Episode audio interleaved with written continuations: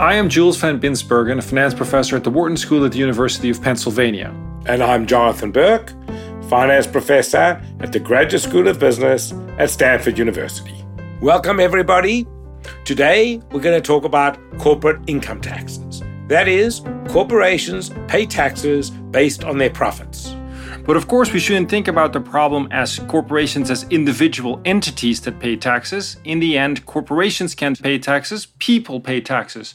And so we need to ask the question who are the groups of people behind corporations that end up bearing the brunt of the corporate income tax? It's not uncommon for people to say that corporations pay taxes, forgetting that that must mean that there's a person involved who ultimately pays the taxes.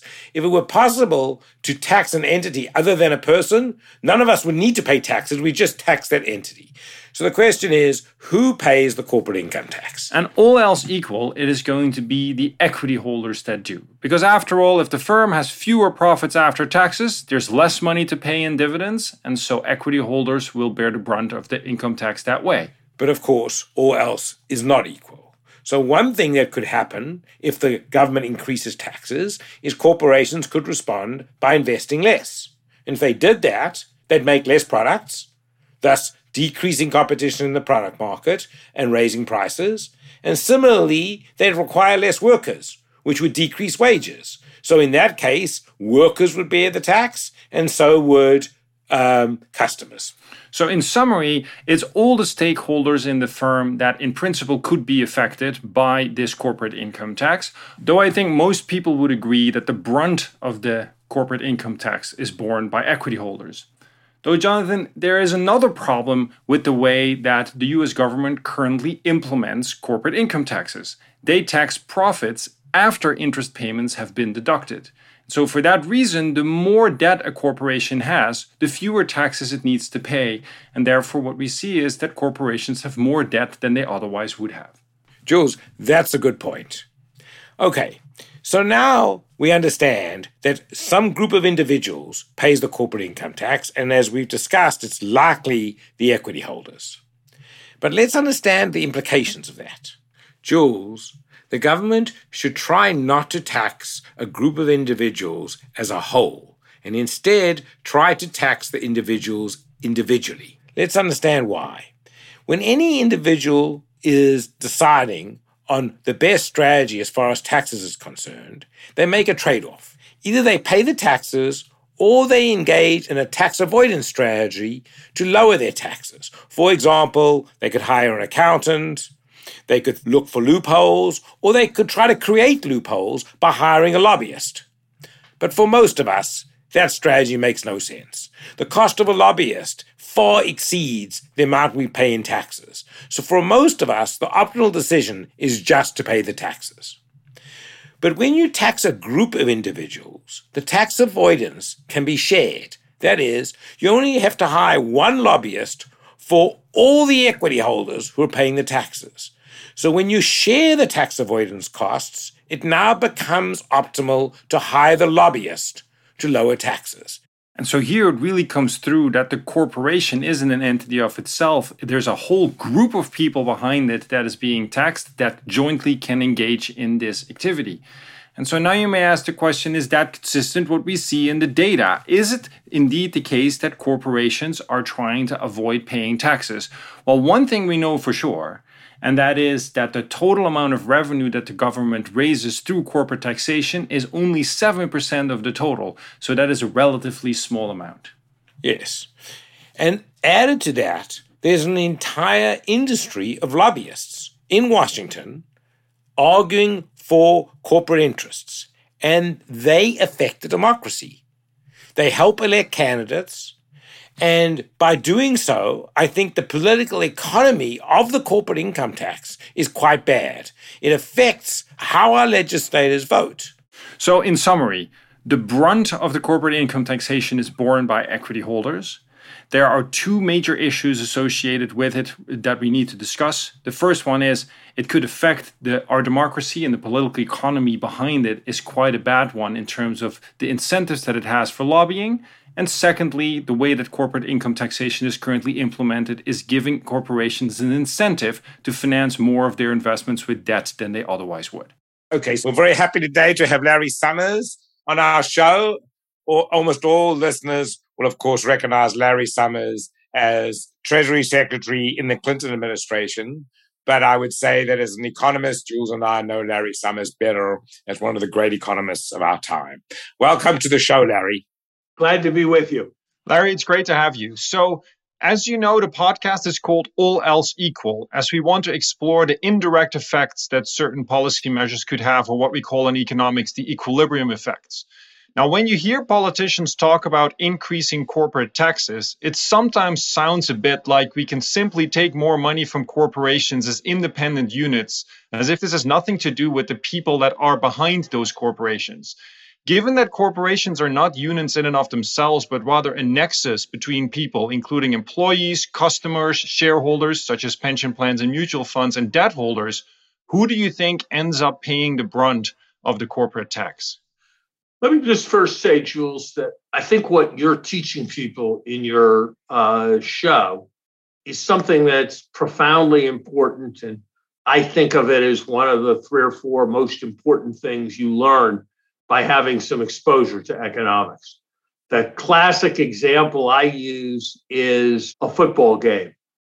If I stand up as a football game and nobody else does, I see better.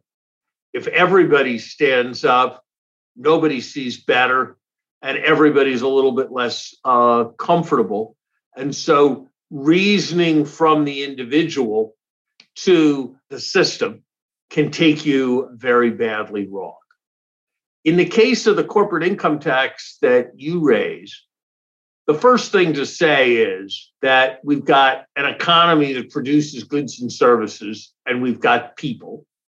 And if the government is going to take command from goods and services and is going to use them to serve government purposes, they're going to come from somebody else who would have had them. There's no Mars civilization to tax.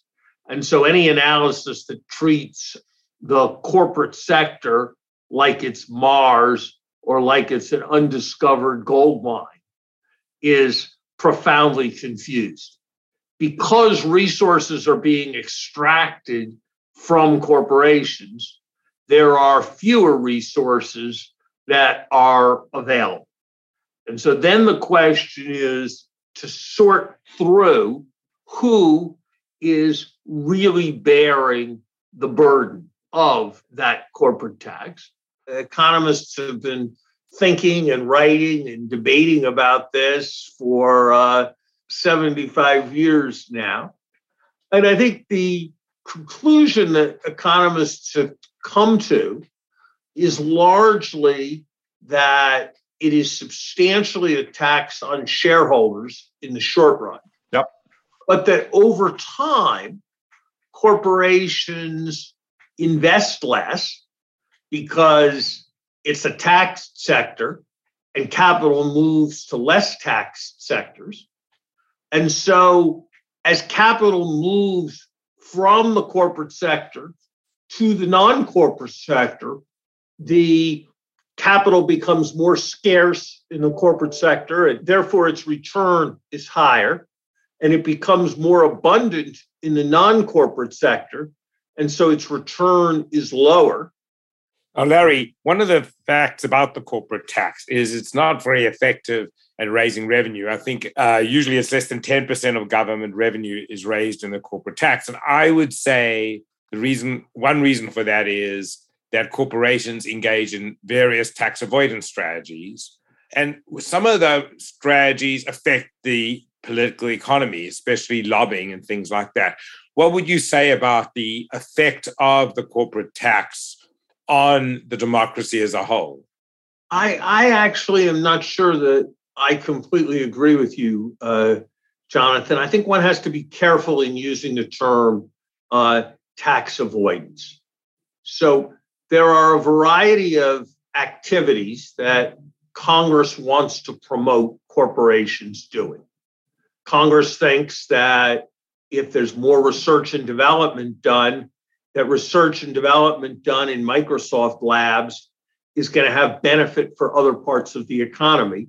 And therefore, it says that Microsoft is going to get a 20% tax credit for its investments in R&D. So I think we have to be kind of careful in defining what we mean by tax avoidance. I think that it is appropriate that when you have large, powerful institutions in our society, that they be burdened. And especially when you recognize that many of their shareholders, I mean, what people say is, well, why tax corporations? If you want to tax the income, tax the shareholders. But it's actually hard for the United States to tax the Singapore pension fund. It's actually hard for the United States to tax Stanford University. It's actually hard for the United States to reach into Larry Summers' 401k plan. And so, what almost every country has done is decide that it's a good idea to collect taxes on a certain amount of this profit income at the corporate sector, not for any deep conceptual reason, but just because of the practicability of it as a point for taxation. But Larry, what, what you just said is interesting because when we teach our finance classes, we very explicitly argue that interest payments are not a cost of doing business and that the tax deductibility that we get from the interest payments is actually creating this distortion by subsidizing debt. Another way of saying that, and that, that argument goes back to John Burr Williams and later Modigliani and Miller, if I own both the debt and the equity in the firm, I can pay myself out through debt payments without being taxed and to equity payments with being taxed. And so, therefore, we are encouraging corporations to take on more debt than they otherwise would. And wouldn't you think that, particularly since the financial crisis and since lately we are giving a lot of attention to the argument that people are too indebted, do you think it's a good idea to subsidize people to hold more debt? Respectfully, Jules, I think it's a very difficult uh, issue. Yep. And I, of course, do understand what you teach in your finance class, and I appreciate very much its logic. On the other hand, if you think about somebody who runs a shoe store and they run their shoe store and they have got to get inventory and they've got to hold inventory in order to sell shoes. And so they borrow money from the bank to get their shoe store started with an inventory of shoes. And you say to them, which is that more like? Is that a cost of, is that like a cost of doing business, like painting my shoe store and putting a sign up outside my shoe store? Or is that like a return of capital? Like when I get profits for having started this business, anyone who hasn't spent too much time in an MBA classroom thinks the answer to that question is kind of obvious. And it, that the answer is that the debt is a cost. And so they they want to be able to they want to be able to deduct it. And I think your concern about when the tax system can encourage excess leverage is a real one. And it's something that I've many years ago with your colleague, Jeremy Bulow, I wrote a paper. But I would caution you that it is very hard to simplistically address these problems Larry, let me bring this back to basically trade-offs. Okay, so you've outlined an, an, a strong argument that uh, the corporate tax has the simplicity associated with. It. You can identify the people. You can identify a corporation. You can tax the corporation, and I think you'll agree there are costs. One of which Jules has spoken about, which is the uh, subsidy of debt. Um, And I and my big concern is the lobbying that goes on and, and the other things that I think affect the democracy. But now, wouldn't you agree that our ability to um, technologically identify people and attacks them has gotten better over time? That today we're a lot more efficient at finding money and taxing that money. Wouldn't that then argue that since the, the costs of collection have gone down, that the trade-off is now so that we should think about other ways to tax rather than tax the corporation and bear the costs? I'm not sure, Jonathan, for two reasons. Uh, first, it's a game of cat and mouse. And it's true, as you say, that our ability to find money has gone up. It's also true that people's ability to hide money has gone up and people's ability to avoid paying taxes. to take an, take an example that finance professors at Stanford have contributed to over time. Because of modern computer technology, it's now possible to invest in a mutual fund that invests in a large numbers of stocks. And whenever one goes down, they sell it. And whenever one goes up, they hold it. And so the result is that even if the mutual fund is doing well, what's recorded for tax purposes is very substantial losses. That is that type of thing is much more present than it used to be. So I'm not sure that the collectability of taxes from individuals has fully has gone up as much as you suggest. The second uh, issue is that I'm not sure the real barrier is the findability. It feels wrong to people to levy a tax on the Catholic Church. Feels wrong to people to levy a tax on the nonprofit institution, which is uh, Stanford University. There are aspects of international relations that make it hard to levy a tax directly on the Norwegian sovereign wealth fund. So I don't think it's a technological change. It's more has to do with a sense of appropriateness and morality. And I I promise I I really do understand that when you levy the tax at the corporate level, you're actually levying the tax on the shareholder and all of that. But I think in terms of what seems right to people, um, this seems a more natural and appropriate way of levying the tax. But isn't there a better way to design the tax? My big concern about the corporate tax is the tax avoidance that the corporations undertake affect the democracy in the sense that to get special treatment, they finance particular candidates and they wield influence in Washington. Wouldn't there be a way to uh, collect the taxes that would not also have those negative. Uh, talk about talk about destroying the village to save it. What you're proposing to do is make the greatest gift to corporate lobbyists in the history of the planet. What? But we put them out of business. What's that? We put them out of business. I, I want them no, out no, of business. No, no, no, no. Well, maybe you put it. Maybe you put them out of business, but only with one last and enormous payday. Because what you would do is you would eliminate a stream of cash flows that, depending on just how you value it, probably has a present value of $15 trillion. So I'm all ears, but I would want to hear the viable proposal that would replace the corporate tax and I think in a world where our politics are excessively captured by the wealthy, to argue against the corporate tax, which is one of the more effective things we do that cause them to pay their fair share, or at least more towards their fair share, I would argue that before we are critical of that tax, we better make awfully sure that we have a superior alternative. And I've spent decades in this business and I don't know of a superior alternative. So reform, yes, but abolish, huge error in my view.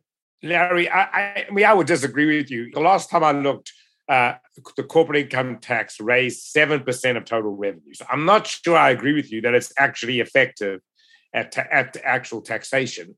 I think if you are going to replace the tax, and we agree, most likely the uh, the entity that pays the corporate tax are equity holders. So you'd have to think about a tax on equity. But the big advantage of taxing equity at the individual level is then there's difficult for individuals to get uh, group together and and hire a lobbyist. Whereas when you tax at the corporate level, the corporation can hire a lobbyist. Jonathan, you're just respectfully, respectfully, Jonathan, you're just wrong. the vast majority of equity is held by institutions, pension funds, and the like. Yes. That would be hard to uh, tax directly. The remainder of the equity is held through institutions like brokerage firms who would be delighted to organize the hiring of lobbyists on their behalf. There is no sector so shot through with lobbying and special interest as oil and gas and real estate, where the taxation flows through to the owners and where the abuse is substantially greater than it is in the case of the corporate sector. So the idea that you are somehow going to decorrupt American politics by eliminating the corporate income tax is, I think, a very dangerous and misguided one. Larry, I don't think you can have it both ways. You can't both say that only rich people own equity and the vast majority of equity is held by pension plans and the like. Let me be precise. There is equity that is held in a form where it is very difficult to tax directly through pension funds, IRAs, 401ks, and the like. That equity you're not going to be able to tax. About 25% of the equity is held directly by individuals who you can tax. And that 25% of the equity is all held by very wealthy people or is very disproportionately held by very wealthy people. And so I'm not sure what you're proposing. If what you're proposing is that we place a set of new taxes on pension funds and 401ks and the like, I think to put it mildly, you don't have a very realistic proposal. If what you're proposing is that we tax the corporate equities that I hold more directly and that we and that are held by individuals a you're only going to tax about 20 to 25% of the equity and b you're going to be it's going to be very disproportionately wealthy people and you have to ask yourself how wealthy people will organize themselves and we do have a good test which is real estate and we do have a good test, which is uh, oil and gas, and we do have a good test, which is the estate tax. And it's just not right to say that somehow the corporate tax is more uniquely flawed by lobbyists. It's just it's just not right. But Larry, one thing that I found that I want your thoughts on is this. You're saying a whole bunch of reasons for why it's difficult to get owners taxed. And you mentioned 401k plans, you mentioned pension plans, you mentioned universities, but all of those are not taxed by choice right? By explicit regulation that makes them non taxable. You can save in a non taxable way. We also have rules where universities cannot be taxed. So that is a government choice too to not tax there. And that does have consequences. But it seems like you seem to be saying that that's a problem that we cannot get to it. We could get to it if we wanted to. We just choose not to get to it, right? I think, you know, one can have these conversations at several different levels. One can have them at the level of abstraction, or one can have them at the level of some kind of political reality and proposals that might actually take place. Yes. When you introduce the concept of lobbying and lobbyists as an important aspect of the problem, I think you're approaching it from a relatively pragmatic approach. But then let's for a second leave the world of political pragmatism and let's just ask the question what, in your opinion, would be the least distortionary way of levying taxes, given that political constraints are not an issue? So take the politics off the table just for a second. Just as an economist, if you could choose the tax system that was the least distortionary, what would you pick? I would pick some kind of, some form of comprehensive, highly progressive expenditure tax coupled with some kind of very large tax on intergenerational transfers for those with substantial net worth. But I think I would, as I studied this, come to the same conclusion that almost every country has come to, which is that if you want to best approximate that, you are likely to do it with a set of more complicated and messy instruments, given the realities of tax collection and the realities of enforcement. Larry, thanks so much for being with us. It was a wonderful conversation. I hope you enjoyed it as well. I did very much. Larry is really stimulating. Thank you so much for being here. Thanks. Bye. Bye. Well, thank you everybody for listening to the show, and please keep your comments coming. In our next episode, we're going to discuss impact investing, or what some people also call ESG investing. We hope you will join us. Thanks for listening to the All Else Equal podcast. Please leave us a review at Apple Podcasts. We love to hear from our listeners. And be sure to catch our next episode by subscribing or following our show wherever you listen to your podcasts. For more information and episodes, visit allelseequalpodcast.com or follow us on LinkedIn. The All Else Equal podcast is a joint venture of Stanford University's Graduate School of Business and the Wharton School at the University of Pennsylvania and is produced by Podium Podcast Co.